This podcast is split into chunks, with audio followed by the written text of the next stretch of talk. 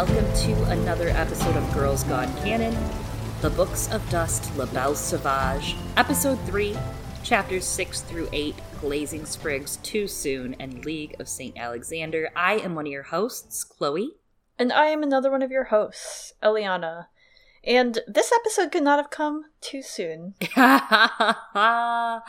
no, it could not have, Eliana, and I can't really make Glazing Sprigs or League of St. Alexander into a great, clever segue pun, but it is, we are on a high of HDM, a high of His Dark Materials right now. We're coming off of episode three of His Dark Materials, BBC HBO produced uh, TV show adaptation of this lovely, wonderful book series that we love so much.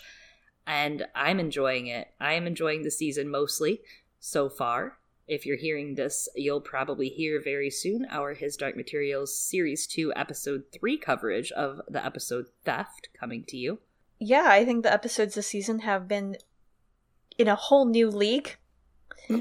if you will. I found a, I found a way. So much.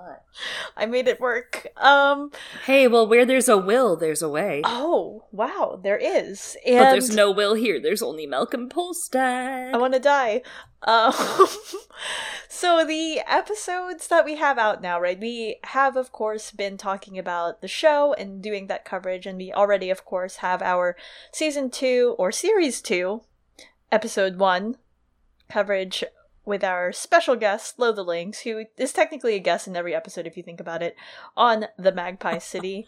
and we also have it, our episode about season two, episode two, The Cave, already out. That came out earlier this week. And yes, as Chloe said, soon have theft. And really, you know, perhaps it's just Will and Lyra stealing our hearts. Oh my gosh, they really are. It is, it's really nice no spoilers, but we might see them go on a date sometime in the future. I I love it. I love it. It's been a great adaptation so far and I'm just happy to have it. So I will sit here and be happy. Yeah, I am grateful. We say this every time. We have been burned. We are grateful. Amen. Amen. They say amen hallelujah. quite a few times. Yeah, hallelujah in these episodes or these chapters of yeah. La Belle Sauvage you know, these chapters are kind of part of those starter chapters, right? We are uh, still taking off. La Belle Sauvage has not left the dock yet. But, but, we're about to get some action in these couple chapters, specifically in League of St. Alexander and in the end of Too Soon, right? Gets the heartbeat going a little bit. Yes. Yeah, yeah. We are still in a lot of that exposition, getting to know Malcolm Polstead, getting to know Hannah Relf, getting to know main character Jesper, and and Asta. Yeah, Asta and Ben. Asta, no, Ben's great. Yes, Ben is also a main character, and of course Alice, all yes. part of these. So we're Queen we're getting a sense of them. Queen of my heart. Uh, we do get some good Alice in this episode. We today, do. So and while we are here, please be aware of our spoiler policy. Generally, what we do is we are following the book. We will not be spoiling all of the book. We will spoil in the discussion. Today, we will not be having a discussion, actually, so we will be keeping it within the realm of these chapters, the main trilogy of his Dark Materials, and some of the outer works and novellas like Lyra's Oxford, or Once Upon a Time in the North, or Serpentine. Yeah, and we might lightly reference some things that happen a little later in this book or or in the books of dust in general, but we're gonna try and keep it quite quite clean, quite undusty. We'll stay as clean as we can, Eliana, as clean as we can. As clean as we can. I think this is it. Let's tear into it. Chapter 6 Glazing Sprigs. Malcolm has told his parents mostly the truth about the scholar who is lending him books, and it works well enough. He doesn't want to hide much from them, except for, you know, the really, really important thing where he's now got a job. and part time. part time. He's not paid with money, but exposure and chocolate And knowledge knowledge yeah exposure experience. He's getting experience. His internship. The two books that he chose are the body in the library and a brief history of time precocious little shit that he is.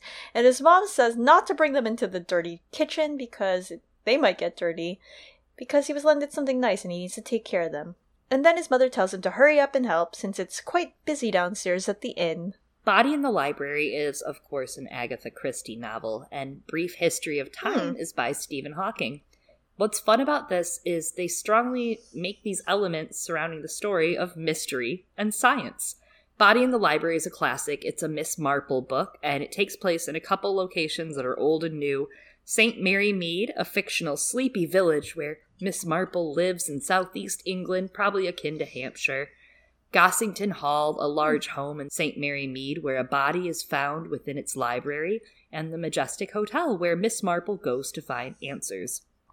It's not one to one, but this is kind of like what the novel is set up as. The Majestic Hotel would be the Trout, right? St. Mary Mead would be the Wolvercote area. Uh, Miss Marple, the spinster who lives alone in a little sleepy v- fictional village. Okay, sounds a little bit like Hannah Relf. Wow. Yeah, and the murder, right? The whole idea of body in the library is a body is found in the library in this house in Gossington Hall. Brief History of Time is really, really relevant as well. Uh, it's a really interesting book. If you've got the stomach for it, may as well read. Hawking's a little, I don't know if I want to say nihilistic, just a little bit of a pessimist at points, but he discusses two major theories in this book general relativity and quantum mechanics he basically says a lot of stuff about what scientists use to describe the universe. He talks about the search for a unifying theory that would describe everything in the universe in a coherent manner. Two of the quotes that I like and think have a little tug here. If there really is a complete unified theory that governs everything, it presumably also determines your actions, but it does so in a way that is impossible to calculate for an organism that is as complicated as a human being. The reason we say humans have free will is because we cannot predict what they will do. And then Hawking on a unified theory.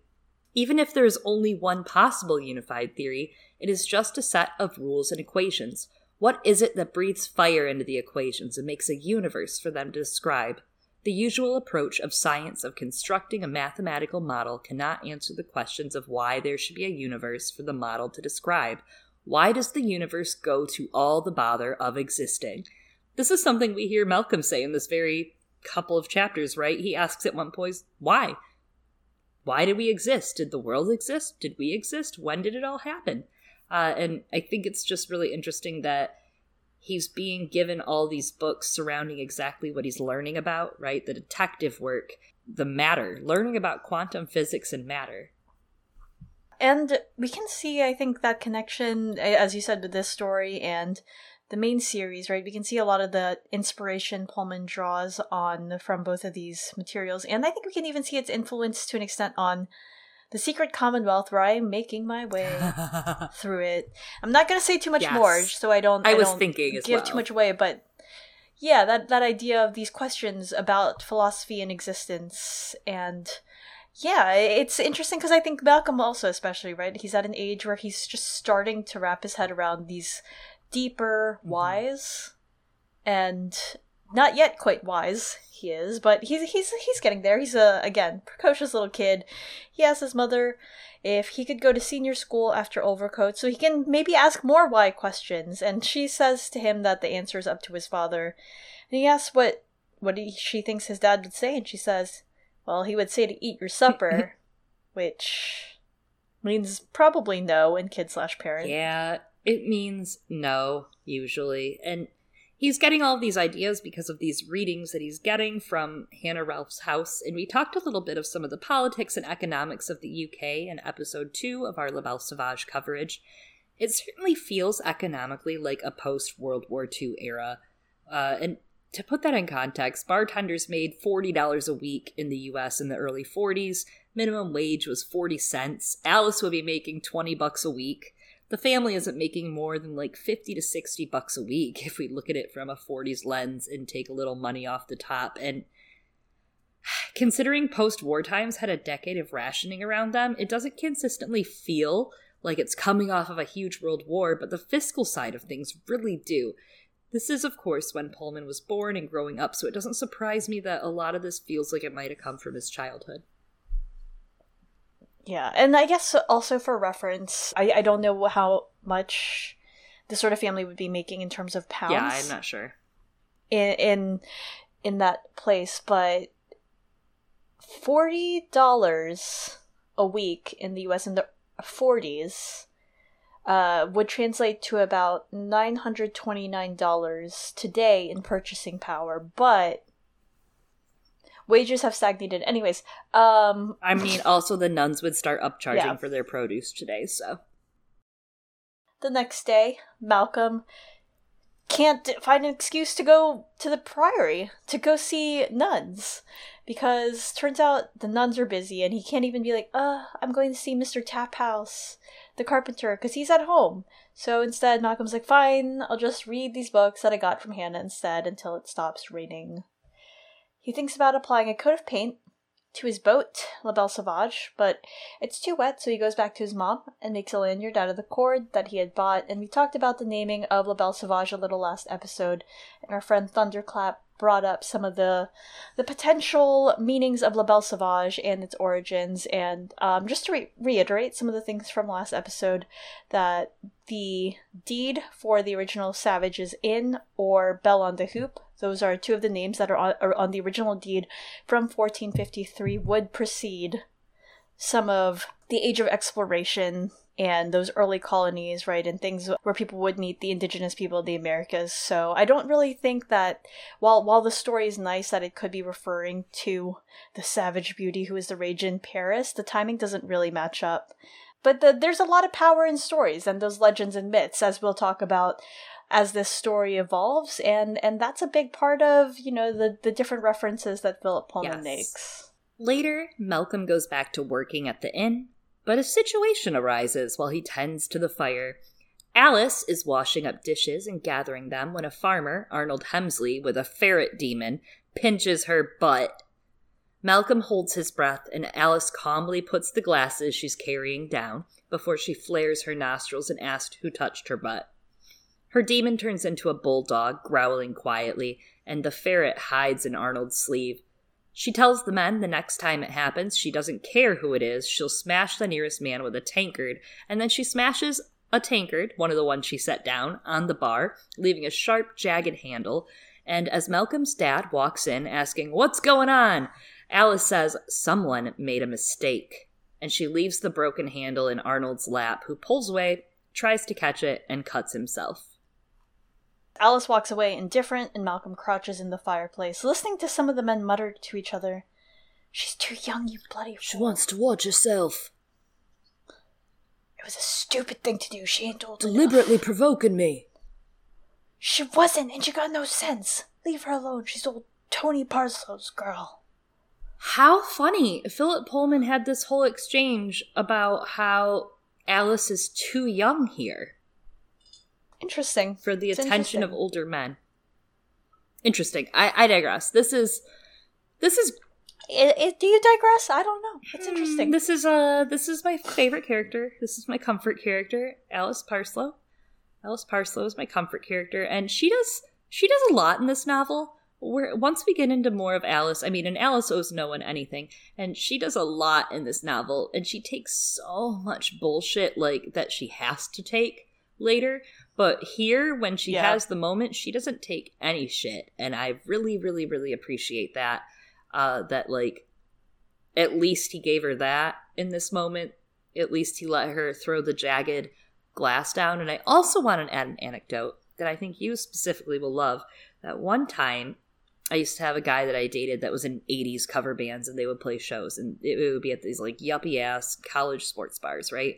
So we'd go to these stupid Saturday night 80s shows and girls would get drunk off their ass and guys would get drunk off their ass. And there were a couple of girls that their boyfriends or friends were in the band, so I became friends with them at each of these shows. And I just remember this one guy on St. Patrick's Day would not stop dancing on one of these girls, and she was really uncomfortable, and I was really mad. So when the guy turned around drunkenly and was dancing in the other direction, I took mustard and I just poured it up and down his shirt. nice. And Amazing. then the guy I was dating saw this happen and saw another guy try to tell him that I did that. And the guy I was dating was on stage, like, I'm gonna fucking have to fight this guy. But I digress. If you ever have the chance to fuck with that a person that does this, you do it, you know? You just do it. Yeah, I tried to push someone into oncoming traffic. Good. He deserved it. Um, That's. I agree. It's this is just how it is, you know? And I mean that's that's what's great about this scene. Alice Pulsett is just channeling what a lot of us wish we can do in those kinds of moments. And sometimes we can't, right? It sucks like when you feel like you can't. Yeah. Uh it's the worst. I I think a lot of people listening to this cast might understand that feeling. Um a lot of people won't and you know, that's a privilege if you don't understand it, but it's a horrible feeling and you replay it over and over and the things that you wish you could have done. Anyways, part of what frustrates me about this scene and I don't mean it frustrates me in a way that it's written poorly. I think it's actually testament to yeah. The we- the way the scene is written well, right? Because it's intentionally supposed to be frustrating and it's what these men end up saying at the table once Alice has left. There's like that line of one of them, the the one, right, Hemsley saying she was deliberately provoking me. Um and either it's insinuating that she was provoking him before, and therefore he's saying that sexual assault was the proper response uh, during her job because he wanted to exert his power over her, or that he's mad that she was deliberately provoking him afterwards with that display with the tankard. Um, and so he's performing masculinity in front of the other men. So it's good that the other ones shut him Mhm. down, right? One of the other men at least says, No, she fucking wasn't. He says, Aunt, you got no sense and blames him, which he should. But it, what is frustrating to me is that the others, like, what they say to chastise and scold Hemsley is that Alice is too young or that she's Tony Parslow's daughter. None of it is actually about respecting Alice herself and her own ownership over her body. The reasons that they give are that she's not yet a woman, perhaps, and therefore not yet fair game because she's not old enough, which is emphasized by Ben changing in that Mhm. moment or it's that she should be respected as a daughter and therefore belonging to another man. And as far as I can tell, uh, unfortunately, this is kind of where the book stops on this sort of discussion, besides perhaps like one other character's intersection with Alice later on. Yeah, and regarding that intersection, I, I would argue this isn't where the book stops so much as, and not against you that it doesn't stop, but I would say it doesn't stop there at showing the way the author regards this and regards sexual assault and the way that Philip Pullman takes it. I mean, it's not, he doesn't take it seriously, in my opinion, at all. Like, this is, it, it feels really frustrating that she has the agency to bang the glass here and be all, you know, like next time you'll get it, motherfucker. And then he immediately makes her a victim of an older man's sexual charm. And I don't know, it, what you take away from this scene is these old guys say, Ah, don't bang Tony Parslow's 15 year old daughter. Leave her be. Don't touch her butt. Come on, man. Don't do that. Like, ah, come on. It's Tony's kid. And it's, it feels accurate for a pub setting, maybe. You know, it feels accurate for like Sure. ah rowdy time at the pub back in the day. Um, but it Yeah.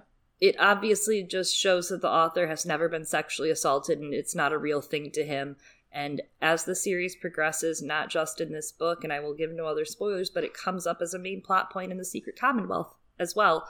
Uh, and I, I feel that if you're going to write about sexual assault and you've never experienced it, and you've never dealt with any trauma from it or dealt with any of it, you should write it differently or maybe not write it at all. I think you could maybe accomplish the same thing without writing it. I wonder if that's what he was trying to do, like not write Mhm. it to an extent, and therefore ends up playing that middle ground and not giving due diligence on either side. I think that that is something, you know, George R. R. Martin doesn't always do it correctly, right? Doesn't always land it 100% a lot of the time, but I do think that he, my understanding is that he speaks to a lot of women and asks them their perspective and their ex- not necessarily their Mhm. experiences. I, I don't know about that research, but he does speak to them about their experiences being women and therefore tries Yeah. to channel that. The sexual assault of Alice Yeah. in this book does. It, it's one thing that it happens in the book, and that it, the way it's dealt with in the second half of the book, I don't want to say it's like dealt well, but the fact that he then has Alice seduced by an older man and exploited sexually by him, I- it's just like messy. And the way it's brought up again in the next book, I will not spoil it, but it's like reiterated that it happened. Um, and it's very frustrating to me. It's just very frustrating that it became a plot point, or you know, it, what what purpose did it serve? Yeah, I, I agree with all of that. And it's it, it just shows a lack of, I think, research and experience on this and just it's could be frustrating. It's just frustrating. It's a frustrating point. Uh, the treatment of women in this series is a frustrating point sometimes for me. Yeah. Malcolm's father tells him to sweep up the glass though before he gets to eavesdrop more. And so we, we end that conversation. It turns to the rain and the water levels. The river board had released a lot of water into the river and kept the sluice gates open because the reservoirs were full. Meadows are flooded, but the water isn't draining, and many of the villages are under threat because of it. And Malcolm thinks about making notes on this and then decides against it. Malcolm asks Mr. Anscombe, one of the waiters, if it's ever been like this before, and he says it was about this high back in 1952 or 1953's flood every 40 or 50 years. So this is then, I guess, 40 or 50 years after 1952 slash 53. Unsure. There's a whole decade gap in there. Decade gaps are a thing that Philip Pullman's into. And they have a monstrous flood because the river isn't properly dredged. The mass of water comes down the hills and is held up by the riverbed, which isn't deep enough. Yes, uh, the timeline is interesting, as we'll talk about in a moment. But Father Thames is actually really wild in real life. Like the 1947 flood was one of the craziest 20th century floods that happened basically after a really severe Mhm. winter, and it affected most of the valley. And there have been really significant floods, and I'll just go from 47 on because I know 1928 there was a crazy one, uh, but 47 and on. They've had floods in 68, 93, 98, 2000, 03, 07, 2014, and back in 54, Hurricane Hazel swept through as well, and that's actually why the UK ended up implementing flood control at all. They created many Huh. weirs after Hurricane Hazel to help reduce flooding, levees, bunds, many reservoirs, and they spent 2.6 billion on flood defenses and up. That's Yeah, interesting. it's a real deal. I mean, this is this Yeah. is based on real This life. Yeah, this part is yeah. This part, yeah, that that's definitely I think being re- maybe not the uh, whole sexual assault thing, but this part.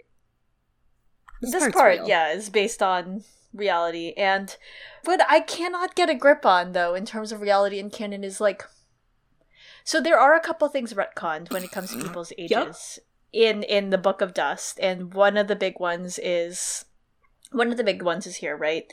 And there's a couple things i don't quite get. We i think discussed farder Coram's age. Yeah. In the previous chapters and i i'm just confused now like we've discussed it before but like how old is Asriel? I just that flood, right? This one, the the 1952 or 53 that they're discussing, is that not the one that the Egyptians reference in Northern Lights slash the Golden Yes. Compass as like this is why we are defending Lyra. We love Lord Asriel because he like saved kids in this flood and stood up for our boat rights and like But like then how old is he here with baby Lyra? 40? yeah, if that's like 40 50? or 50 years ago. How old was he in that flood? 18? was he like 10 i mean he could have been 10 apparently based on things that happened here. So is he like is this yeah super young like lord Asriel Like they just remember it. I mean they remembered maybe or younger. Because again like they remember you know lyra goes and does a lot of saving of people at 10 So or 11 Malcolm. Yeah. malcolm's here in a flood at 10 so maybe he's like that young. And maurice's obvious like probably likely quite younger than him based on you know I mean, but like they always cast them as like in their 40s at the time of the golden compass or, or at the time of like all of these cinematic adaptations you know you know how George R. R. Martin Which doesn't also keep makes sense. timelines straight in his head, and he has 8 million characters? that's true And he's like super practiced. Pullman doesn't either. Yeah. Philip Pullman does, I think, end up changing his mind. He definitely does with some characters' ages, uh, as we're going to see in the Books of Yeah. Dust. But Is this I'm in Pullman like- years? This must be in Pullman years. That's what I'm calling Lyra's age, too. right? And like I thought before that, like this isn't the '90s, Yeah. right?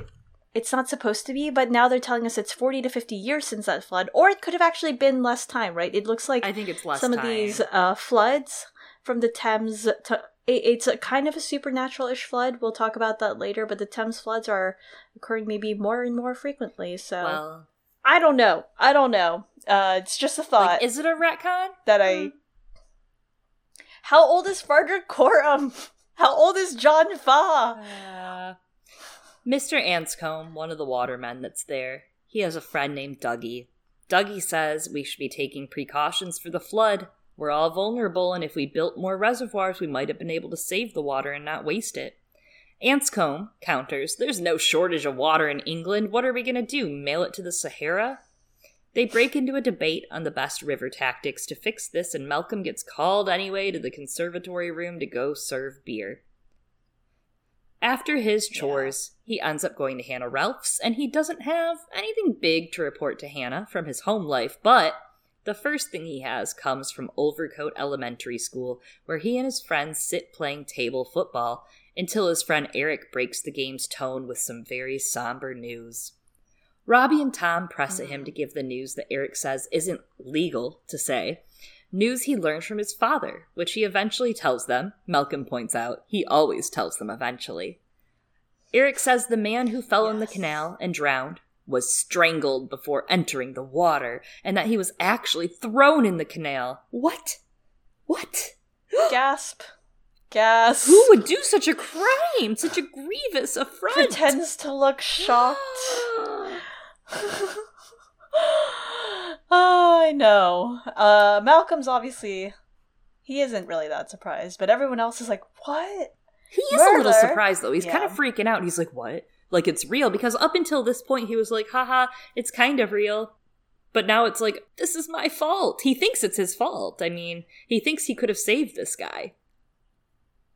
Yeah, he does, and then he at least like eventually rationale comes over, and he's like, "Maybe I actually couldn't have." But for now, though, you know, Eric says it's a police case, and we won't hear anything about it unless they catch the murderer and go to trial. Interesting. And That's gonna happen, right? Oh, of course, The murderer course. always gets caught and always goes to trial and always goes to Mhm, prison absolutely. forever. Absolutely. Uh, but before all of, you know, all these things definitely for sure happen, the bell rings and off to French class they go. But then afterwards, Malcolm makes straight for the newspapers. And of course, there is no mention of the body in the pages. He goes home to read The Body in the Library, which was gripping, and he finishes it just a little past his bedtime. The ending is less violent and awful than the poor man who lost the acorn, and he can't stop thinking about it. He wishes he and Asta could have helped the man, but the CCD was probably watching the entire time. The loneliness of the man's death is what upsets Malcolm the most. That's an interesting line. I'm just gonna put a Yeah. check mark by it and go, highlight it in my book and say it could be foreshadowing. Is it foreshadowing? We don't know. Yeah, I wonder if it is. It it's interesting. Um if it's not foreshadowing, it does at least I think serve somewhat of a purpose here in reflecting Malcolm's own state at the moment, his own loneliness, especially at the beginning of the books. Like, yeah, he has a lot of like family and people around him, but there are moments, especially in regards to feeling isolated, that he as a child has then kind of witnessed this man's death or last few moments. And we see that especially soon, right? When he breaks down to Hannah, he's just kind of been thrust into this really lonely position dealing with it himself because you can't just tell your parents and other kids yo i think i saw that guy get murdered and it's kind of the nature in general right of being a spy especially a child spy uh is Especially, we'll talk about it soon, but um, he's an only child. You know, that on top of it, you don't even He have a sibling you can confide in. I mean, you and I can relate to Malcolm Polstead here in this manner. it wasn't that bad Yeah, it actually fucking rocked. it wasn't that bad I really don't like, want you guys okay. to think that we had an easy life, but and we didn't always have an easy life, but in this manner, no bitch was up in my Yeah, business besides like- my mom. You know? yeah it's not that you you kind of get just used to being alone like but not in like a i'm a lone wolf way but just like in a it's fine i find i found ways to entertain myself like malcolm reading I books mean, I love to read, and I just remember my best friend would sleep over as kids, and I would pretend to be asleep in the morning so she would leave me alone because I didn't want to play after sleepovers. Like, like bitch, I played with you all night, and then we went to bed, and Oh, you're still funny. here. Like, don't they leave? Imagine having one that doesn't leave. That's yeah. you're all brave. You're all very brave. I had the good fortune of my other good friends were also readers, and to an extent, if not an only child, almost a very only child experience. And we would actually just read That's together. so great. They always wanted to go outside. Those motherfuckers. but now look at outside, Chloe. Gone. Ah. After school the next day, Malcolm goes to check on Lyra, but the nuns are acting a little weird. They aren't letting him see her. Sister Fenella usually is cooking, and he's seeing all the sisters he doesn't know in the corridors looking anxious. Yes. He decides to wait to give her his present until he can see her again. He questions Sister Benedicta, asking if Lord Nugent was the influence for Lyra staying here and asking why why does Lord Nugent even have that much influence? Sister Benedicta says he had a part in the decision as he is the chief law officer of the crown. And Malcolm says he doesn't understand how he could balance deciding all of the babies in the mm. realm's home and Benedicta says Lyra's a special case because she's got rich parents. It was a huge scandal. She shoos him, reminding him, Don't blab about all this, Oops. everyone. Yeah, Malcolm. Oh, I already told everyone. Actually, more like Malcolm. Oh, my mom already told everyone Polstead. Mrs. Polstead's Yeah, out of. there Everyone knows. everyone. Mrs. Polstead, you need to mind your own business. Yeah. Or not, I don't give a shit. know. Everyone knows. He decides to check on Mr. Taphouse, the carpenter who's making heavy duty shutters of two inch oak. Malcolm's curious how he's going to mount them into the stone, and Mr. Taphouse shows him his anbaric drill in his cupboard. He asks him to help him sweep up, handing him a broom. Yeah, I'm just glad that they have electric drills. You know, as someone who just hung up a bunch of paintings recently, so it's a lot of work. it's it's. I I also you know along with being confused with the age, I'm occasionally confused with like the level of technology. So they got electric drills. Mr. Taphouse, bless him, fends most of Malcolm's questions before Malcolm can ask him. He know he doesn't know why. They're asking him to give every window a heavy duty oak shutter, but he's gonna do as he's told because it's his job, and they're meant to cover all but the stained glass windows. The sisters think that those would be too precious for people to want to damage. Malcolm is surprised and incredulous. Who would want to hurt the nuns or break their windows? And Mr. Taphouse completes his thoughts for him, saying he doesn't know who would threaten them, but something seems to be up because they seem quite afraid, and Malcolm wonders if it has to do with the baby. And Taphouse says Asriel had made himself a nuisance to the church, but then tells Malcolm to keep his nose out of it. Some things are too dangerous. And then when Malcolm pokes further, Taphouse tells him that's, That's enough, and Malcolm bids him good night once he. F- yeah, pretty much. Uh, fin- yeah, and that's why Malcolm's like, okay, okay, I get it. Says goodnight, finishes the sweeping, and then goes home. Yes, when he gets back, he returns to reading A Brief History of Time, which it turns out is a lot harder than the Agatha Christie novel. He hopes to finish it by Saturday, and he manages to do so just in time. When he shows up at Hannah's house, she's replacing a window pane, and he's like, Whoa, what happened? Because it's broken. She says someone broke it, probably hoping her key was in the lock, and he says, Well, do you have putty and glazing sprigs? She doesn't. He offers to buy her some before checking through her tools, and then he comes back shortly after with some glazing sprigs from the store down the road, and he shows her what Mr. Taphouse had taught him, putting the glazing sprig in the frame and tapping it in, warming the putty, and explaining it'll weatherproof your window. She'd be able to paint it after. She thanks him and rewards their work with a cup of chocolatl, and he tidies up. He imagines Mr. Taphouse's stern approval while he does so, which is very cute because he's just imagining Mr. Taphouse is in the corner nodding, going, Very good, Malcolm. Very good. Sweep up. yeah, all those lessons. And, you know, glazing sprigs, based on the description of how it works in the books, I don't think you would truly understand what it looks like. I encourage you to go check out a YouTube video of how this works. It it's not I can see the attempt to try and describe it, but it's more like the way the description is in the book, it sounds like you're tapping directly into the glass, and I'm like, that makes no sense. You are tapping parallel They are definitely sprigs To the too. glass. They're very spriggy. They're skinny. They aren't at all what I thought they'd be. Yeah, so go check it out. I'm not going to do a good job of explaining it as well. And interesting, interesting. Learn something new every day, and perhaps it'll be helpful for all of you if your house ever gets broken into. Hopefully, it doesn't. Because, yeah, now Malcolm's going to offer Hannah Relf two pieces of information that he's learned. The Priory's getting reinforced windows for protection. That's how he knows how to do some of this. Uh, well, not really, through Mr. Taphouse. And the weird actions of the nuns, which they discuss in length, specifically about Lyra and Lord Nugent. I just like saying his name. And of course, Eric's father, who is bad at keeping secrets. Clerk of the court's information about the man murdered in the He's canal. gotta stop that. That's like his job. You're not supposed to give that shit away, man. He is. Eric's dad is gonna get fired. God. So Malcolm admits to Hannah sometimes Eric exaggerates, but it kind of seemed like the truth. He tells her he thought the poor man looked so unhappy, and to his embarrassment, he gets a little upset and gets tears in his eyes and remembers when he was a kid, Aww. when his mom would comfort him. And suddenly, Malcolm kind of realizes he's been upset about this for a hot second, and he's wanted to cry about it since he'd heard all of it, but he couldn't go to his mom to cry because of these secrets. Poor Malcolm.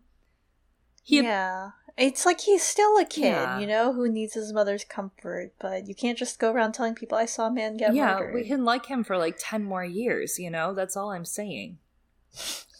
He apologizes to Hannah, who's more upset with herself for getting him into all of this, telling him, please don't apologize, Malcolm. She tells him they should stop. She has no business asking him to participate in this, but Malcolm says no, he wants to understand it all and that at least he has her to talk to. She makes him promise that he won't start asking more into the dead man and to use his best judgment when he hears about it from other people, and they go into their other business books. He'd never had a conversation about books in this manner. He was usually in a class of 40 at his school with no time in the curriculum, even if his teachers were interested. And his mom and dad weren't really readers, and his friends, well, they weren't advanced either in this subject. Their daemons start to chatter together while they discuss the books, having their own little exchanges. Asta, a ferret, sitting next to the kind faced marmoset Jesper. Yes, Professor Jesper. It's the best. Oh, Jesper. It's the Oh. best. The my comfort character, and it sounds to me like what Malcolm Polstead needs is to find one other person and to host a podcast about books. You think that would make Malcolm Polstead's life more fulfilling? I mean, it's made my life more fulfilling. You make my life more fulfilling. You fulfill me too, Eliana. You fulfill me too. Mm, That sounds weird when you say it yeah, like well, that. Well, that's what you sound Um, like. So, Malcolm asks Hannah Well. what sort of ideas she was an historian of, and he wonders if it's like the ideas in A Brief History of Time. She says it is similar big ideas about the universe, good, evil, and why they exist in the first place, like we were saying earlier. He had never thought about why they existed. He didn't even know you could think that. He just thought things were. I think that's interesting, especially uh, maybe we'll talk about it one day in the context of some of the other things in the Book of Dust. Hannah adds that also it could be dangerous to think the wrong things or talk about the wrong things as well. And, you know, that's happened across history too, setting us up for the chapters that we're going to discuss soon. Malcolm understands this and says, It is now too. Well, Malcolm, it's going to get even more like that now too. Hannah says as long as they keep to what's published, they probably won't be in too much trouble. He thinks about asking her more about the Secret Service that she's in and if they were part of this history, but he decided to instead ask for more books on experimental theology. And she gives him The Strange Story of the Quantum, and then he chooses another murder story from the same author of The Body in the Library. Yes, and this is the same exact thing as last time, right? You have two books absolutely enveloping what Hannah is helping Malcolm understand or read. The Strange Story of the Quantum is by Banesh Hoffman. It's an account for the general reader of the growth of ideas underlying our present atomic knowledge. Basically, it's a Hmm. book in somewhat layman's terms that describes matter and what is matter and how does it work, right? All those crazy thoughts about quantum mechanics of what is and isn't. And I do wonder which Agatha Christie book he then chose if he chose another from the same author. And part of me, no spoilers for The Secret Commonwealth, like the idea that it might be Murder on the Orient Express. Hmm. That could be that could be I don't know, interesting. but yeah, I do well. think that the books that Hannah is giving him to help understand Dust and also understand detective work and mysteries, I find that so fun. Especially because those are supposed to be fun throwaways. And he actually goes on to say, Wow, how many of these stories do you have, Hannah? And Hannah says, That author wrote thousands. He asks how many books Hannah has read, and she's like, Oh, thousands, but not as many as she wrote. And she says that she remembers good ones. Murderers and thrillers aren't always good, so she says if she lets time go by, she can reread them. Their rereadability goes up, and I totally get that. I do. And I think it's funny because the Bible and Shakespeare are the only books to outsell A- Agatha Christie's works. Did you know that? Huh. That's a fun fact. I yeah, did. she wrote at least 77 published works. Wow, that's pretty prolific. That's amazing. Yeah.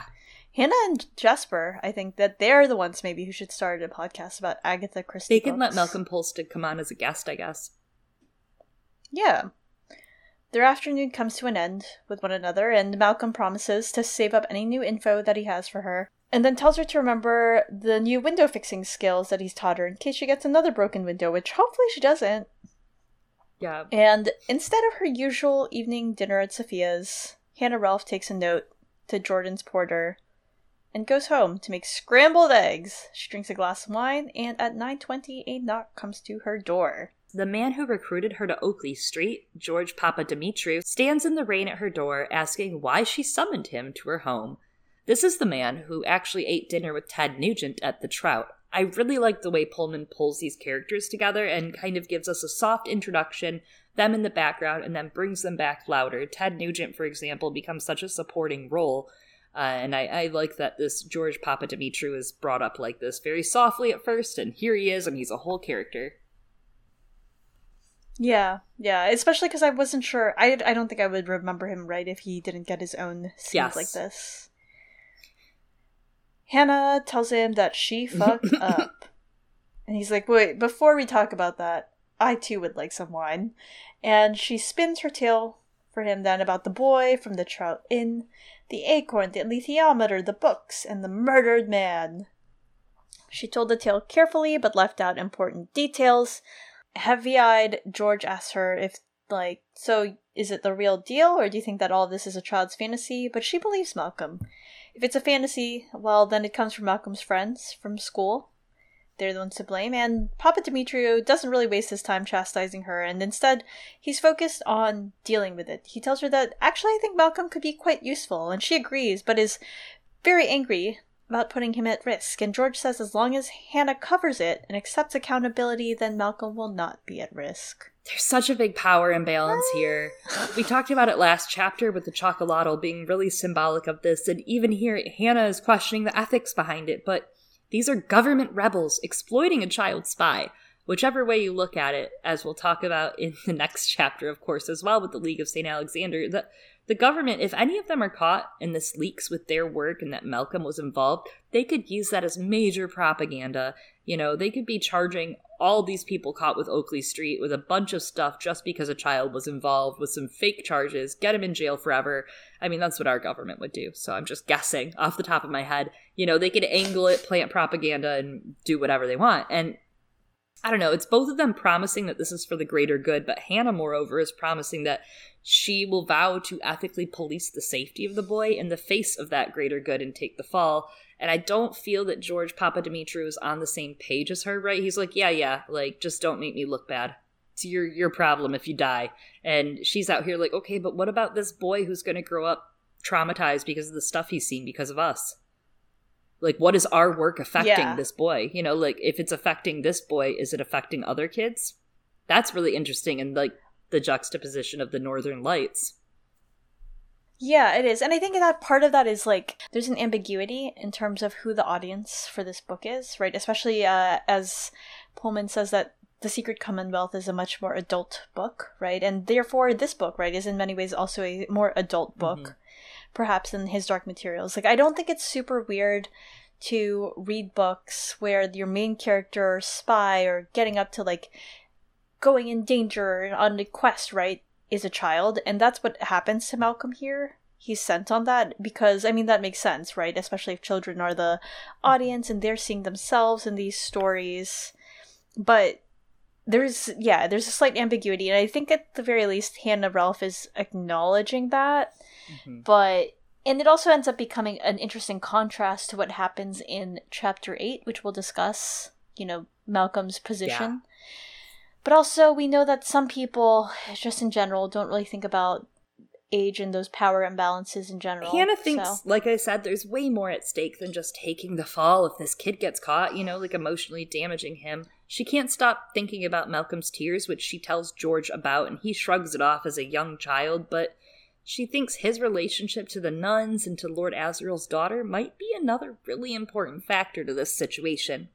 George reveals that not only did he know about the child, Lyra, everyone knows about knows, but that his trip at the Trout, specifically when he met Malcolm, was centered around her, and Malcolm had been serving him and his companions, which he then comments, well, that'll teach all of us a lesson on what we say in front of youngsters like Malcolm. That's a cute little nod, right, to uh, Lyra in the closet, in my opinion, or Lyra in general. You know, yeah, that'll teach us a lesson. Shit, Lyra's always listening. She is. George calls Malcolm very observant and says, you know, wow, he's fascinated with the baby, even though he's an only child and doesn't have siblings.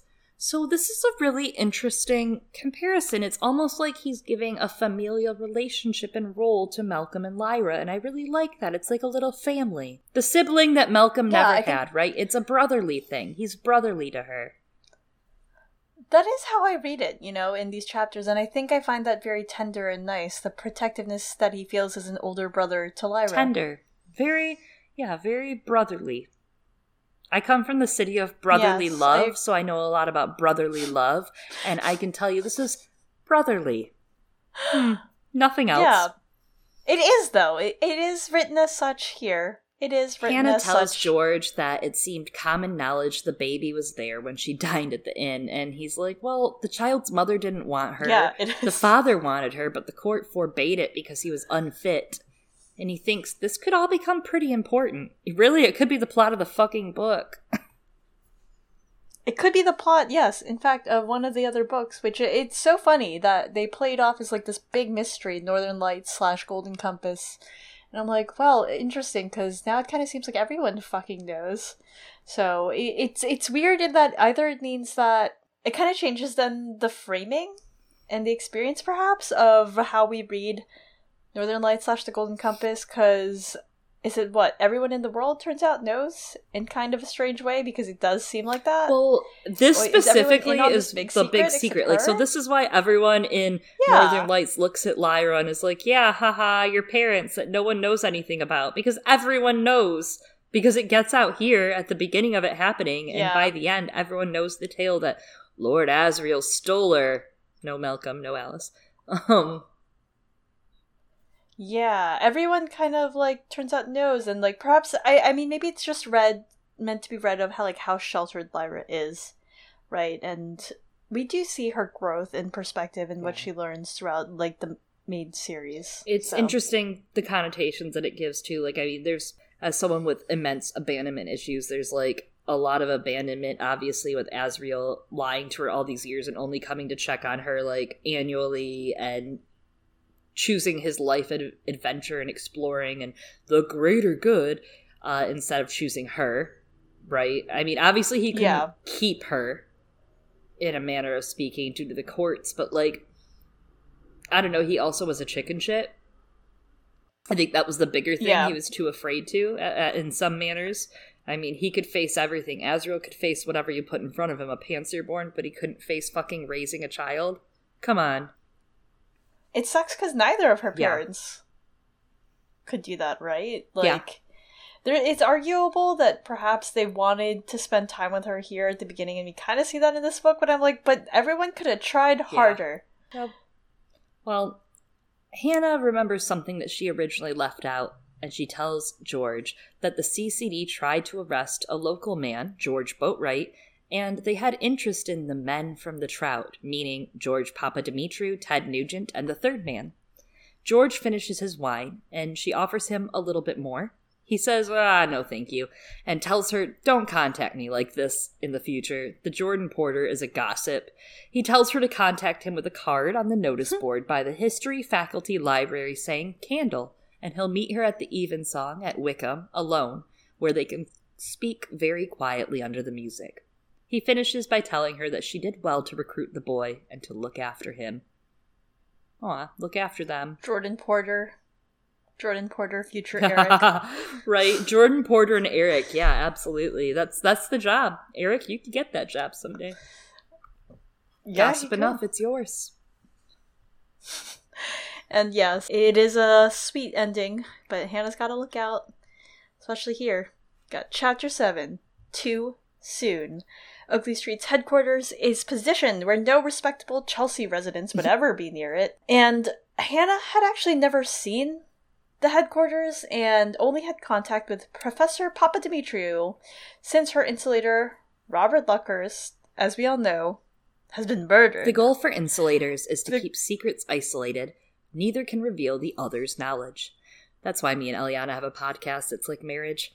She could leave queries to the professor what? in left luggage boxes that Oakley used, which she did, but there was one last way to contact the agency to alert them of her insulator's death. This is through the cataloger at Bodleian Library. She submits a query about a specific book, and the author's surname would dictate what her query was about. This chapter right here is for anyone who's horny for books. I am. Actually, that's true. And yeah, the Bodleian Library is of course mentioned in the original series, and I think that's because it's it is for people who are horny about books, and it mm-hmm. is real. I've never been, but I hope to yes. one day. It's apparently enormous. We're gonna go there. We're gonna read a book there. We're gonna sit on a bench. Maybe I hear. We're gonna, We're gonna sit, sit, on, on that bench. bench. We're gonna eat at the ah peacocks.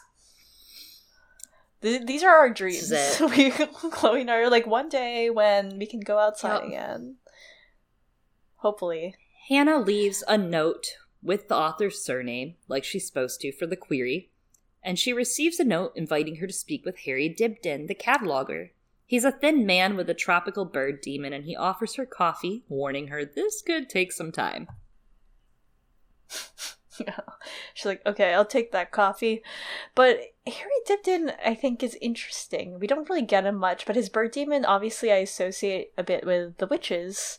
And his role here at Oakley Street and connecting people actually kind of reminds me a little bit of the role that the consul. Oh. For the witches plays in connecting He does people feel like a Lanselius character, right? I want to know more about Harry Dibdin's I life and job. This I do. I hope we get Harry Dibdin again. I don't know if we will, but I hope so. Hannah explains yeah. that her insulator was murdered and tells him the story while he makes coffee. He asks if Oakley Street knows about this yet, and she doesn't think so. She's worried what they might have learned about him, of Oakley Street's practices, from the guy that died. They discuss how many luggage boxes there are nine, and that the CCD doesn't have enough agents to watch all of them. He says he'll contact them to install new boxes and she'll be contacted when she has a new insulator. She pushes her luck and she says, Hey, do you know, is Lord Nugent an Oakley Street man? And he kind of gives a very small reaction at that. Nothing big, but just small enough to convince her, yes, he is. She continues asking what the significance of Lord Asriel and Coulter's child is, and the man sits quietly, asking what she knows of the child. She knows Nugent had an interest in her, and he responds, Oh, he's probably just a friend of the parents. Not everything is a conspiracy, Hannah. She agrees, making her way back to Duke Humphrey and deciding not to mention Oakley Street to Malcolm. She was already feeling guilty about making him spy. Malcolm and Mr. Taphouse have been busy making and pulling up the new shutters. Taphouse mentions the expense of the thick oak. It's super expensive, and that Sister Benedicta agreed to it in the end, despite the price. he explains to Malcolm, well, Malcolm says back to Mr. Taphouse some of his own words of, it's only as strong as the fixing anyway. And Mr. Taphouse says yes, but because the oak is so strong, these would take a long time to unscrew. And so this inspires Malcolm, because he's been thinking a lot about things that screw in different ways, left or right, like the acorn lately. And tells him, oh, here's an idea, an innovative way to fix the worn screw holes. And then Mr. Taphouse shoots his dreams down and says, actually, this is counterproductive because, like, what if. What if Sister Benedicta changes her mind later and doesn't want shutters? And Malcolm's like, God damn it. But also feels very challenged at this and asks Mr. Taphouse his plans with the aesthetic of the shutters. He plans to add Danish oil to the wood, but warns Malcolm that it can also spontaneously combust if you don't add water after using it. And then Malcolm is delighted by this new phrase. It is a fun phrase spontaneous combustion. and then goes to help Sister Fenella chop up vegetables in mm, the house. That reminds me of Ma Costa with the flower with Lyra teaching her that the flower can light up. Uh, Spontaneous yeah. combustion. There you have it.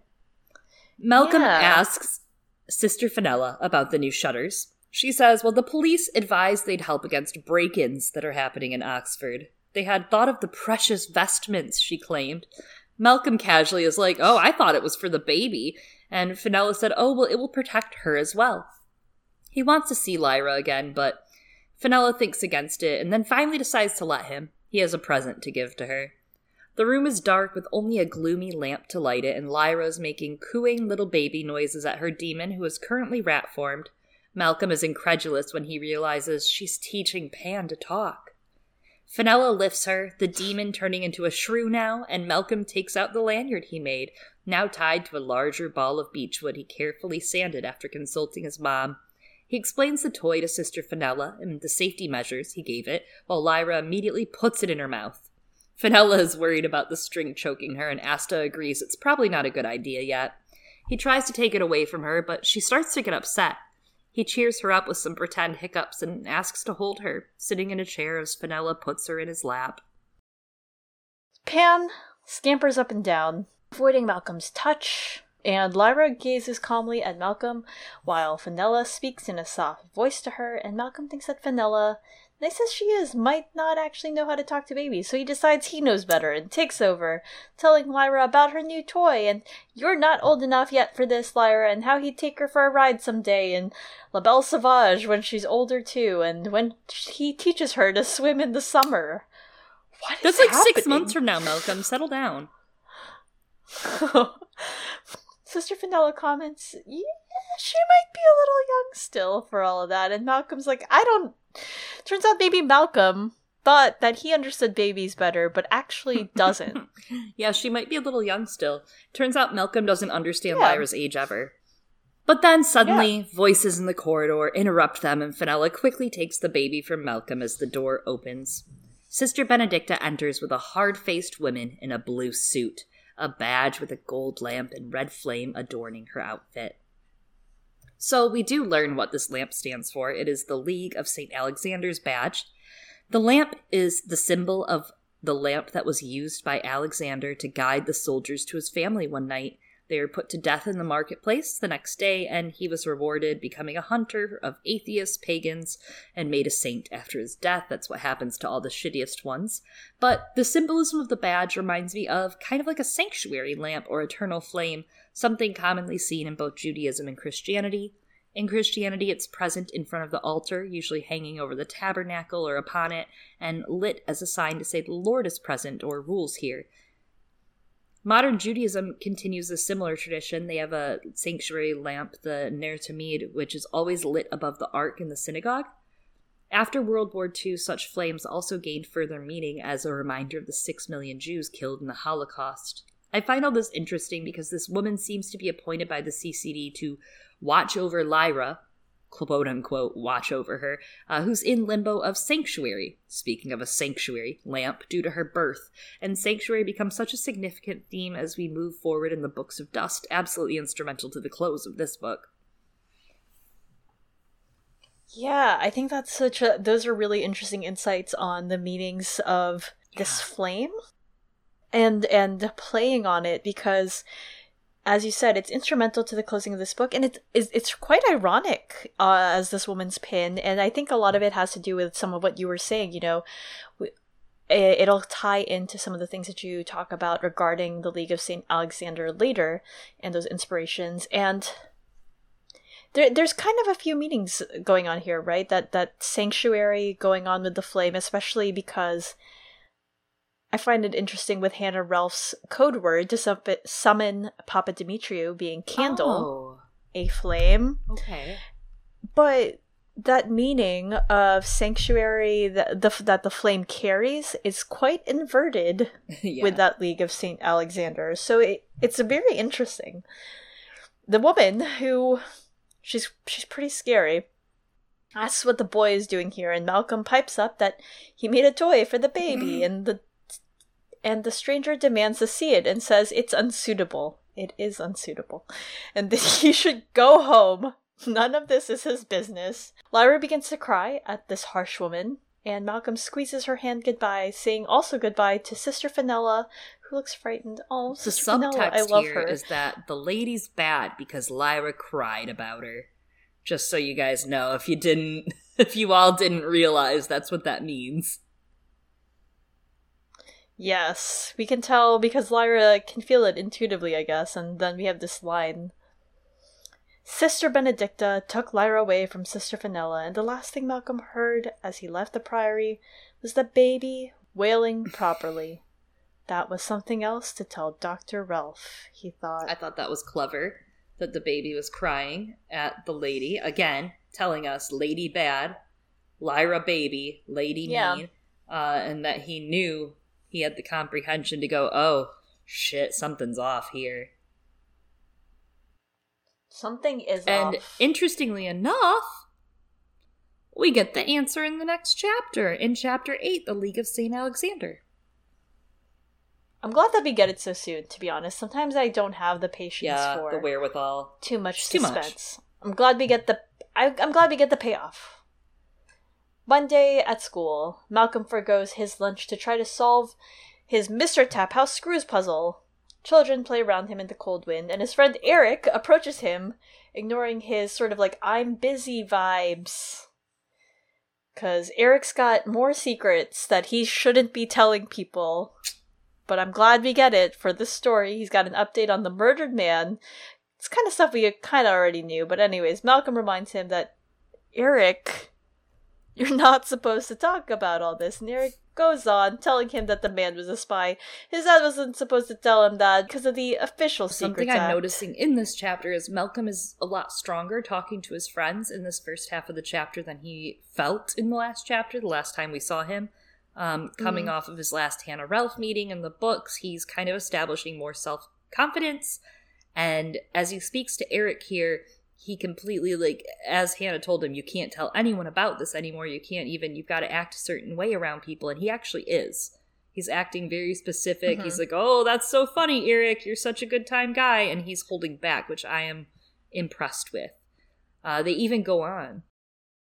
he holds back on what he knows in his secrets, but he actually is quite good at trying to still get Eric to yeah, talk. Yeah, he's very charismatic for a little eleven-year-old. I- I'm interested in that because he does. So they they go on. They speculate on the killer. Eric is like, ah, maybe it was the Muscovites, and Malcolm agrees. He's like, yeah, have you told anyone else? And Eric's like, no, man, I only told you, Malcolm. Malcolm's like, well, you should look up the penalty for breaking the Secrets Act and maybe be safer because there are spies everywhere. Huh. He has no clue. Malcolm has no clue, but he's about to. Eric says, not in Yeah. school, but Malcolm says, teachers could be Uh. spies, maybe even Miss Davis. Eric says a real spy would be conspicuous and blend in, and Miss Davis, short tempered, does not. Uh, they keep going back and forth, and Malcolm finally gets Eric to admit that his dad said, I wouldn't be surprised if he was a spy, not he's a spy. and they, but, but, Yeah. but, to be fair, Asta is like, but why would your dad say that then? Like, he's probably a spy. And Eric's like, thanks, that's what I've been saying. Like, done. Case closed. That's what I'm saying, Asta. And Malcolm's like, well, you should find out, like, all the details. And Eric's like, well, I need to be suitable. You know, he means subtle, but Eric doesn't know words. Hmm. Interesting that emphasis on the word subtle. Like a knife? Hmm. Yeah, quite sharp. Quite sharp, you know? The bell rings and they have to go in. Usually they got in a line and went in and all got back to normal, but today was quite different. Something is not right. They wait in line and the headmaster comes out with the woman that Malcolm had seen in the priory the night before, in her blue suit with the same hard face and hairstyle. They are instructed to go to their morning assembly to sit and wait and make no noise or trouble. Everyone is whispering about who's in trouble around them and asking about the woman who Malcolm watches as inconspicuously as he can. He hides behind Eric's height when she scans the crowd, watching the children. The hall smells like cabbage and jam roll from lunch, and since they're near the gym, there's a permanent sweat smell as well. Sounds gross. I know what they're talking Sounds about. Like I know exactly what that is, and it's awful. That foot smell. I'm sad that they have to mm. eat in the same. It reminds place. me of the jerseys in basketball in like gym class that they had. I have blocked that smell. Oh, it's in my mine. Okay, well, I digress. Ugh. Malcolm watches the teachers sitting in the back, who are mostly expressionless, though the math teacher is scowling and the music teacher, Miss Davis, has tears on her cheeks. Yeah, poor Miss Davis. I know that two seconds ago they were trying to like envision her as a spy, but decided maybe not because she's got a short temper, and I don't think she's just short te- tempered like angry. She's just very sensitive, as we can see. Well, and coincidentally, She's it's really funny because the whole time, of course, the joke is that Malcolm is the spy. yes, it is, and we'll come back to that in in a bit because I mean, all- throughout all this, Malcolm takes mental notes for Dr. Relf, and they are commanded to sit down while the headmaster introduces Miss Carmichael to explain what she's doing. Ah, I I really like the the language used here because the teachers are described as expressionless, and throughout here the couple of pages it kind of reminds you of the specters because they look kind of helpless against the power of the ccd each one of them is kind of zoomed in on like he said about miss davis and the math teachers scowling uh, this has gained a lot of meaning ever since we've listened to pullman talk a lot during quarantine about his time teaching and different things uh, the teachers in this scene that are ta taking this to heart and they're obviously quite upset about the restrictions it's going to place on their teaching and on their kids are quite obviously the good guys from his experience. Even earlier, when we hear that Mhm. Malcolm has 40 kids in his class and he doesn't always get taught individually, uh, Pullman has publicly advocated as the president of the Society of Authors that the UK has a fetish for exams and children don't learn anything in that industrialized education setting. Very truthfully advocating because it's the truth. And what this woman is doing is worse than that because not only is it encouraging that lifestyle, they're not going to do anything to change how the schools are operating, but it's exploiting these children in the opposite manner and reason than what Hannah has been doing with Malcolm. It's exploiting them for bad, teaching them to be isolated from their families and trust no one, which, as we see in the Northern Lights, this is the method CCD continues to use to capture children and experiment and torture upon them. And we're going to obviously talk more about this, right, in the following chapters. But it's really interesting. I think this is one of the most interesting parts of the book, The League of St. Alexander. It's one of the most chilling parts as well. The headmaster sits with his crow daemon, and Mal notes that his face is as thunderous as the math teacher Mr. Savory's was. She waves a revised history to them of the Holy Church and the Magisterium that works for the good of the Church. She is a representative of the League of St. Alexander and begins to tell his tale. She claims that St. Alexander had lived in North Africa when the church struggled against the evil pagans. Alexander's family worshipped an evil god too, and the boy heard a man in the marketplace speak of Jesus Christ and the religion of the lands in the Mediterranean Sea where he and his family lived. Alexander heard the story of Jesus' life, death, and resurrection and told the preacher that he wanted to be a Christian too. He, along with the governor of the province, Regulus, and many others, were baptized, and Regulus ordered all the officials to convert to Christianity as well. But some didn't, and Alexander thought he could help serve God and the church by selling out the people that he knew that were pretending to be Christians, even his own family who were helping shelter some of these pagans. He told the authorities who came to his house in the middle of the night and took his family and the pagans captive and put them to death in the square. And Alexander was given a reward and went on to hunt atheists and pagans, being canonized after his death. What a badass Marvel movie that you just told right out loud. Miss Carmichael was the star. I-, I do love that the language is very obviously like this is a story she's telling, and only one tenth of it is true. Probably because Alexander was a weasel. Uh, there's something playing here on that same idea earlier as we talked about sanctuary lamps with this is obviously like a breaking of sanctuary or people that you know have come to this life and they were practicing pagan rituals, which could be like lighting a fucking candle and going to bed, you know, and like hopefully they don't burn the house down. But combustion, literally combustion. But there's this idea here that like the church, as we know, some of these churches offer sanctuary, right? You have sanctuary being offered by the nuns at the priory. Uh, and here, Alexander's family quite obviously were just straight up sold out by him by the church because the church is saying, listen, we can't straight up murder you, but if someone says you're a heretic, then I can murder you. Like, we're supposed to give sanctuary, but if we can pin some heresy on you, we will. We will. And get out of it. Get out of that sanctuary, you know? Yeah, they are they love doing that and that's a lot of what goes on here. Yes. Next few chapters. We did get a quick message from our friend Lo, again, who is basically just an unofficial host of every episode. Can't help it. Lo sends us great thoughts, and Yep. they did send us a thought about the Magisterium and this story that the Magisterium did missionary work in North Africa. Uh, and they're very interested in the church's history and how colonialism has worked out in this world.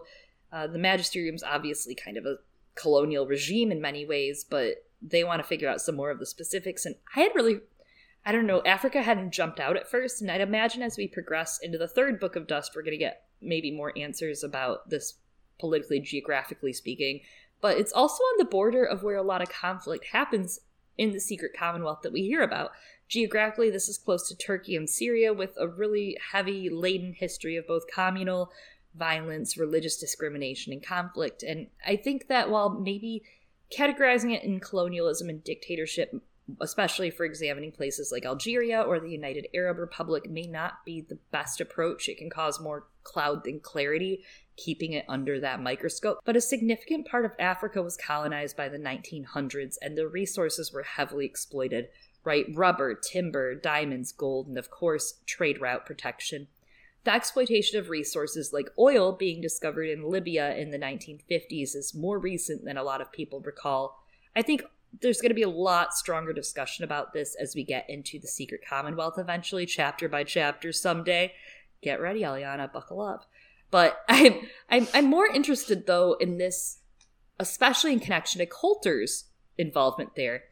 She went to Africa. I want to know if it was as a member of the magisterium or maybe as an independent trip because it's not necessarily clarified. We know from the Northern Lights she went to study the zombie that they made, and that's actually what helped her progress her studies with intercision and likely how she could control the specters as well in the subtle knife. The elephant on the alethiometer stands for Africa. We learned that pretty early on in the Northern Lights because of the spy fly. If you recall, the spy fly is said to originate from Africa. So I'm guessing Coulter would have picked that up there as well, but it's banned by the Magisterium, so it's obviously something from Africa's culture that the Magisterium does not want happening in their land. That they don't want happening if they're not yeah, that too. it. That too. Hypocrisy. In about 12 to 13 ish years from this story, King Ogunwe will join Asriel with his army for the Great War.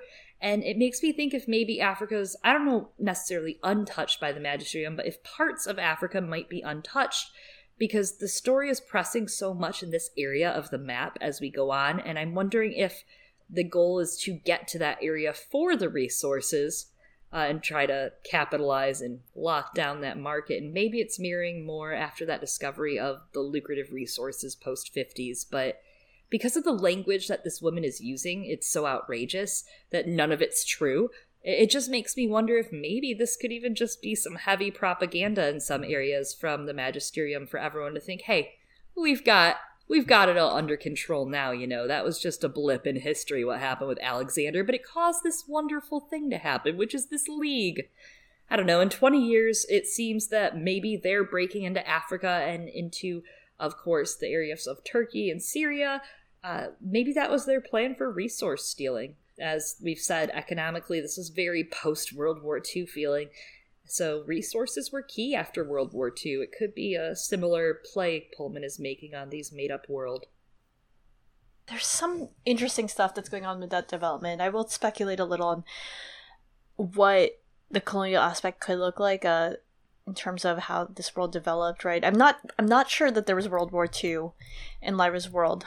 Yeah. But uh, but um, as you said, it, it does feel heavily pulled, of course, from Pullman's own life, which is post World War II. And there is, I think, some indication that there might have actually been a World War One like event based on what I know. I I haven't finished the Secret mm-hmm. Commonwealth, right? Um, but based on the fact that the Ottoman Empire uh, was broken up, insinuates that there may, might have been something like that that happened. And based on what we know of the maps that we have from like the Globetrotter maps at the back of the Lyra's Oxford novella and the nomenclature for some of the countries in, in Lyra's world uh, in Africa, um, in the African continent, I think that there's evidence of colonization, mostly at least in the northwestern and western areas of the continent, with countries that are named like Empire of Niger or Niger, depending on um, if you're thinking French or Anglophone, uh, and places that are called the Atlas states. I don't really know what that means. But there are also like large swaths of countries or even potentially undefined territory. Like these aren't the clearest maps, and I think sometimes the canon changes depending on what's mm. being released. Um, but these are un- based on the Globetrotter brand within large World maps that could attest to the lack of the scale of colonization and imperialism we saw in our world, I don't know, and could be seen as evidence of those territories not having been sliced up for all those different Western countries, especially with um, Empire of Niger and Empire of Benin. In my opinion, insinuating that these are African-based empires, that the base of that the power lies there and not external from the continent, or that maybe some of them secured independence already. Um, and securing independence, of course, doesn't necessarily guarantee autonomy, but it's a thought. And, you know, for what it's worth, looking at the North American continent and the naming conventions of countries that would be in what we consider the United States nowadays, uh, it kind of intimates, I think, you know, the countries' names are Texas, New Denmark, New France, Bering Land, Mexico and the Isthmus, and España Nova. It may have had less of that English mm-hmm. influence that we had in our own world with those like 13 original colonies. And maybe we shouldn't even be thinking, and I obviously we do for like ease of our own reading reasons. They might not even speak English in Lee's Texas, right? And that he might be speaking like even very differently from our own world's Texans. And also, I don't think that Philip Pullman put that much thought into all that. I think he thought it was hysterical. But... I think he was like, "What if it was Texas, but like not Texas?" what if we just yeah, put it here? which here? it is, I guess. Yeah, yeah, and I mean, like you know, they've tried to. It's not like they haven't tried to like listen. Texas thinks they're their own country, some points. so it doesn't surprise me. They do. There are actually interesting theories if you look at a. Uh, there's some sociology things out there that assert that the United States is actually made up of 11 different nations or so, like based on culture in the different regions. It's really ah. interesting. Check it out. Yeah, that's interesting. I want to yeah. read that. Anyway, back to the League of St. Alexander. I do think it's interesting that they call it that and that they have him be from North Africa, including again some of those implications of colonialism in terms of the missionary trips, which were a way to, of course, begin that process and start seeing it in, in there. But I do also wonder, you know, within this world, you know, thinking about Saint Alexander himself, where he would have come from, like. I think it would have most likely maybe mm-hmm. been Egypt, Alexander, Alexandria, and Egypt does, it seems, based on the maps, if yes. I'm not mistaken, exist in Lyra's world. And, or that's what I assume that it would be there. And while Christianity might not have necessarily been the dominant religion in the region, we don't know. Um, as it is in the magisterium's area of the world, right? Especially where it's it's got such a root there, it would have been an existent religion. The church, not just the Catholic Church, though, in our real world in Egypt, has a long history there with positions like the Patriarch of Alexandria going back to allegedly as far maybe as as early as 43 AD with Mark the Evangelist. And Alexandria was a prominent city in Christianity, especially in North Africa. There actually was there there was a lot of Saint Alexanders turns out, but there was a Saint Alexander of Alexandria who was like the pope of Alexandria and he's not very much like this little boy Saint Alexander to be honest. There was a lot of theological drama that he went into uh, during his time about the nature of the Trinity with his rival Arius and it seems like it was a pretty serious, like pretty serious theological debate, but honestly, it sounded really dramatic. Exo, exo, gospel girl, and yeah, no, it makes a lot of sense because I mean, Egypt in their world is in North Africa, just below and next to Turkey and Syria, according to these globetrotter maps. Yeah, I mean, the maps are not the easiest to read. And also there's like some of the stuff that shows up on the map that's listed and it doesn't like always translate to what's on the wikipedia page in the list. It's hard it's hard to parse out. I'm working on it. Um not actually i'm not going to publish it anywhere. I'm working on it personally in my head sometimes. Regarding theology though you know and that schism i think that this might actually be like when they talk about the story of Saint Alexander, the first time that we ever hear Jesus explicitly referred to in the context of Lyra's world and even Will's, I think, in these two series, because Jesus is never actually mentioned in all of the His Dark Materials books and i wonder if part of it had to do with like the publishing mm. at the time like maybe he couldn't. But he also doesn't come up much throughout this book or even the next one as far as i can tell. And part of me thinks like maybe like it does somewhat speak to or strengthen more of the story's um action in terms of serving as a critique of religion like of religious systems and how it's used to abuse power by focusing less on the actual like content uh, of Jesus' yeah. life and story. So I just think that's interesting that it actually comes up here and almost like never He's really anywhere else. Made into this huge icon, and that's it. Yeah, like yeah. once for like Saint Alexander's story, and like everything else is just like the magisterium stands in for all. Yeah, which is interesting because that's how God acts in almost all mythology like yo i'm the powerful one there's no one before me but you can have these cute little fables that was a big part of the mm-hmm. schism mm-hmm. that saint alexander and arius were talking about they were like so god and jesus are they all one are they not one uh, speaking of unity theories a different kind of unity theory but still unity what was it theories. i read some funny thing the other day about how Augustine would have been like, "Oh, I'm too busy preparing hell for the people that don't believe in you." yeah, and the, Jesus would be like, "What? what are you doing?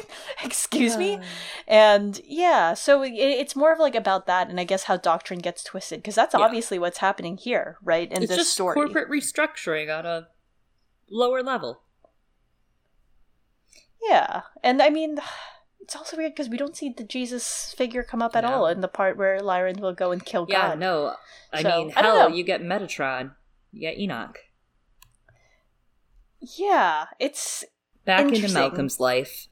Miss Carmichael tells them the League of St. Alexander is in memory of the brave boy, and the lamp on the emblem is the one he signaled to the soldiers with on his roof to take his family away. Interestingly enough, oftentimes the eternal flame in lamps, yeah, Nart, oftentimes the eternal flame and the sanctuary lamps are also lit in honor of soldiers and honor of people that have done brave things and ceremonial things. So this tracks with that lamp on the emblem. Miss Carmichael says hmm. this is a Christian country and a Christian civilization that still has enemies, new and old. She then gives a little speech. there are people who say openly there is no God, they become famous, some of them. They make speeches and write books or even teach, but they don't matter very much. We know who they are. More important are the people we don't know about. your neighbors, your friends' parents, your own parents, the grown ups you see every day. Have any of them ever denied the truth about God? Have you heard anyone mocking the church or criticizing it? Have you heard anyone telling lies about it? Have you? Yes. and I'm not going to tell them I'm not a narc. I mean, yeah, this is what it is. This is Narcs Incorporated. She offers them membership in the League of St. Alexander, which comes with a badge to be the eyes and ears for the church in their corrupt world. Malcolm surveys students and teachers alike, those with hands up, some with excitement on their faces, but the teachers all gaze at the ground expressionlessly, despite one or two of them who are probably like way sadder. And Robbie and Eric both shoot their hands up immediately. Then they look expectantly at Malcolm for his choice. And Malcolm's like, I do want a shiny, cool badge. And it looks like a really handsome badge that comes with all this, but he keeps his hand down, knowing he doesn't really, really want to join. Then Eric puts his hand down for like a second, and he's like, No, I want it. And then Robbie changes his mind actually and keeps his hand down completely. Oh, Robbie, he's just going along and hoping to make the right choice. You know, for what it's worth, Malcolm is like he knows right from wrong and he knew this was wrong. He had a bad feeling about it just like he had when he left the priory and he said, "No, I'm not joining this. Uh-uh." Good boy. Yeah, Malcolm sensed bad vibes from that woman yesterday and he's like these are all still bad Yep, vibes. Still bad. This brings to mind a lot Hitler Youth and Soviet Youth Young Communist League, Komsomol. Uh, and it's really funny. We've talked about this actually on our other podcast about A Song of Ice and Fire, the other book series that we cover. And we discussed how this, like other fantasy series like A Song of Ice and Fire, has a little bit of that Hitler Youth vibe going on. And Pullman actually confirmed it during the Waterstones event a little bit ago. Uh, if you were listening into the webinar that he did there for Waterstones, he confirmed that this is what he had in mind. So, the Soviet Youth Young Communist League, during its early years, 1918 was when it was established in urban areas, and it was a Russian organization known as the Russian Young Communist League, or RKSM. During 1922, with the unification of the USSR, it reformed into an all union agency, the Youth Division of the All Union Communist Party. Even in the badge and clothing, as we've been discussing, it kind of reminds me of the uniforms that are slightly different that Hitler Youth would wear. The Hitler Youth would often be leveraged against their parents for their behavior. The Third Reich would isolate the child from their family, reprogram them, indoctrinate them, teach them their family was bad, use them as pawns for the Reich when they needed to overcome obstacles. The Third Reich actually banned Boy Scouts and then they began to co opt the activities that the Boy Scouts did, like scouting, camping, singing, crafting, hiking. They had summer camps, they did recitals and had pledges and campfires and uniforms. But over time, that changed because the youth got older and they could train them into a militia, and then the program became an industrial war machine. While Lyra's Hmm. world hasn't really had World War II, the Magisterium really seems to be ramping up and gearing for battle and strengthening its hold on power, places, and people, as we're seeing in this chapter with the League. there is a great war that comes in like 10 years but you know whatever. But i think that's that's a great point and that makes a lot of sense for why this is happening now and as you said getting them ready for war. And i mean the timing does Mhm. work right? 10 years. And I, I i didn't put those together. That's really interesting. And i think the similarities that you've pointed out between that and hitler youth um that yeah pullman has has confirmed come through very well and the league is very effective in its use of that propaganda to recruit children and obviously you know children are probably more susceptible to propaganda because they're children but anyway Mhm. there's like a really clear narrative within it like whether or not like the story's true i think there are elements of it that are definitely quite true but the framing of the narrative of who's good and who is supposed to be evil critical thought be damned children uh, is is quite clear. And i think it, it comes through especially for a reader right? Us knowing. And the hero of this story is a child just like them and tells them that this is important vital work and then promises that they too can have a role in the story, also as a hero. And then you get this cool ass shiny badge, and that will tell everyone your values and what you stand for, what you believe. You don't have to take action, you just gotta wear a cool badge. And then by joining, automatically, somehow you're brave.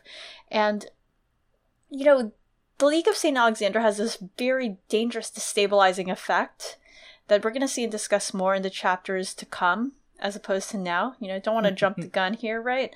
And how it erodes that social trust within the community and weakens it, and the power dynamics that it mm-hmm. creates. And you know, power dynamics. It's that thing that is on on occasion maybe the story's cognizant yes, of. it is inconsistently in the story. I'm so pleased, said Miss Carmichael, looking around the hall. God will be very happy to know so many boys and girls are eager to do the right thing, to be the eyes and ears of the authority. In the streets and the fields, in the houses and the playgrounds and the classrooms of the world, a league of little Alexanders, watching and listening for a holy purpose.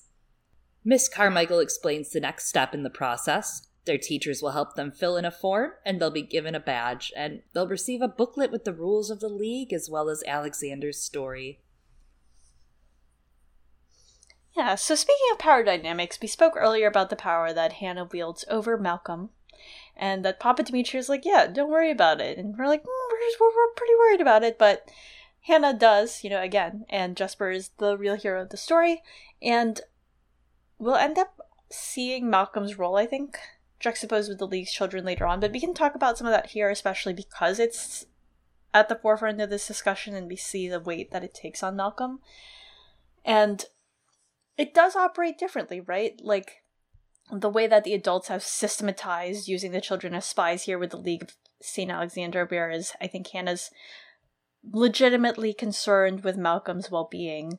And Malcolm's role relies on and operates very much in secrecy. He has little power that he can wield over others in a way, despite acquiring that knowledge. And the knowledge that he acquires isn't used to force people into certain action, uh, and it's not used to inspire fear, the way that we see the teachers are kind of reacting right now.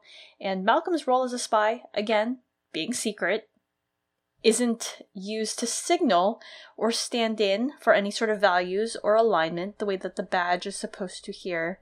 But again, we're going to dig into this more in the next few oh, chapters. Oh, it's kind of like, you know, I'm special, look at me, I have a badge, I'm doing so much good in the world, but you're actually doing horrible wrecking bullshit for your community, whereas you have the spy being quiet, being tormented within, crying at the guilt they feel over all this sadness in yes. the world. Yes, I get it. I get it. I really like it. Good job, Eliana, for writing it. I I made. Oh my this. god! You made this. We I made wrote this. this.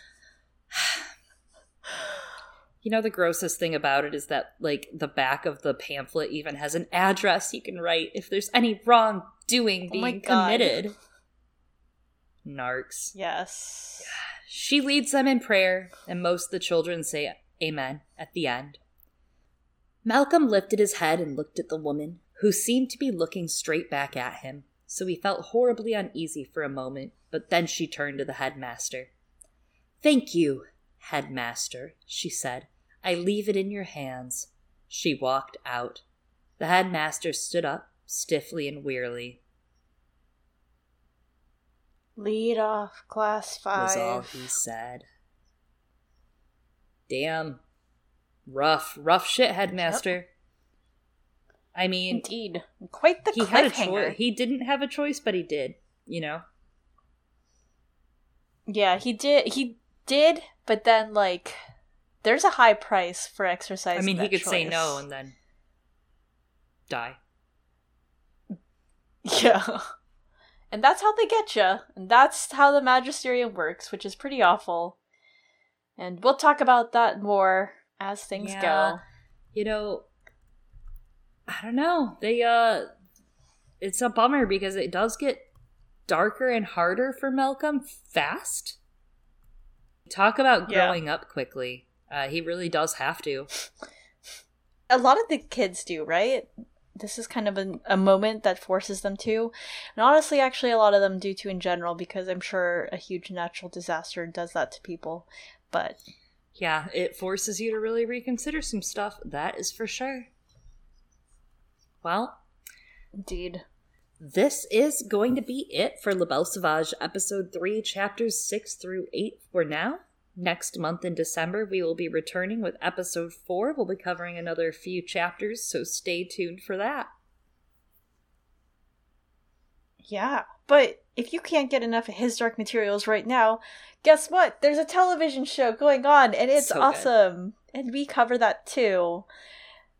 You can keep up with our new episodes on Twitter at Girls Gone Canon, C A N O N, or hey, maybe you have a thought about all of these things. You can shoot us an email at girlsgonecanon at gmail.com. Yes, and if you haven't already, be sure to subscribe to us on a podcast streaming platform near you. We are on a bunch of them, whether it is Apple Podcasts, Google Play, Spotify, Stitcher, iHeartRadio, Pandora, Amazon Music, you name it, we're there. Yes. And somewhere else that we are is actually on Patreon. You can find us on patreon.girlsgonecanon. And we have quite a few fun rewards this month. Every month we have a special episode for patrons $5 and up. And this month's episode is about the Lysene Spring from the Fire and Blood book as part of the Song of Ice and Fire world. But next month we are going to come back and we have we have a really exciting plan for our His Dark Materials. This time we actually have thought of something ahead of time. Uh, His Dark Materials episode for December for our Patreon special.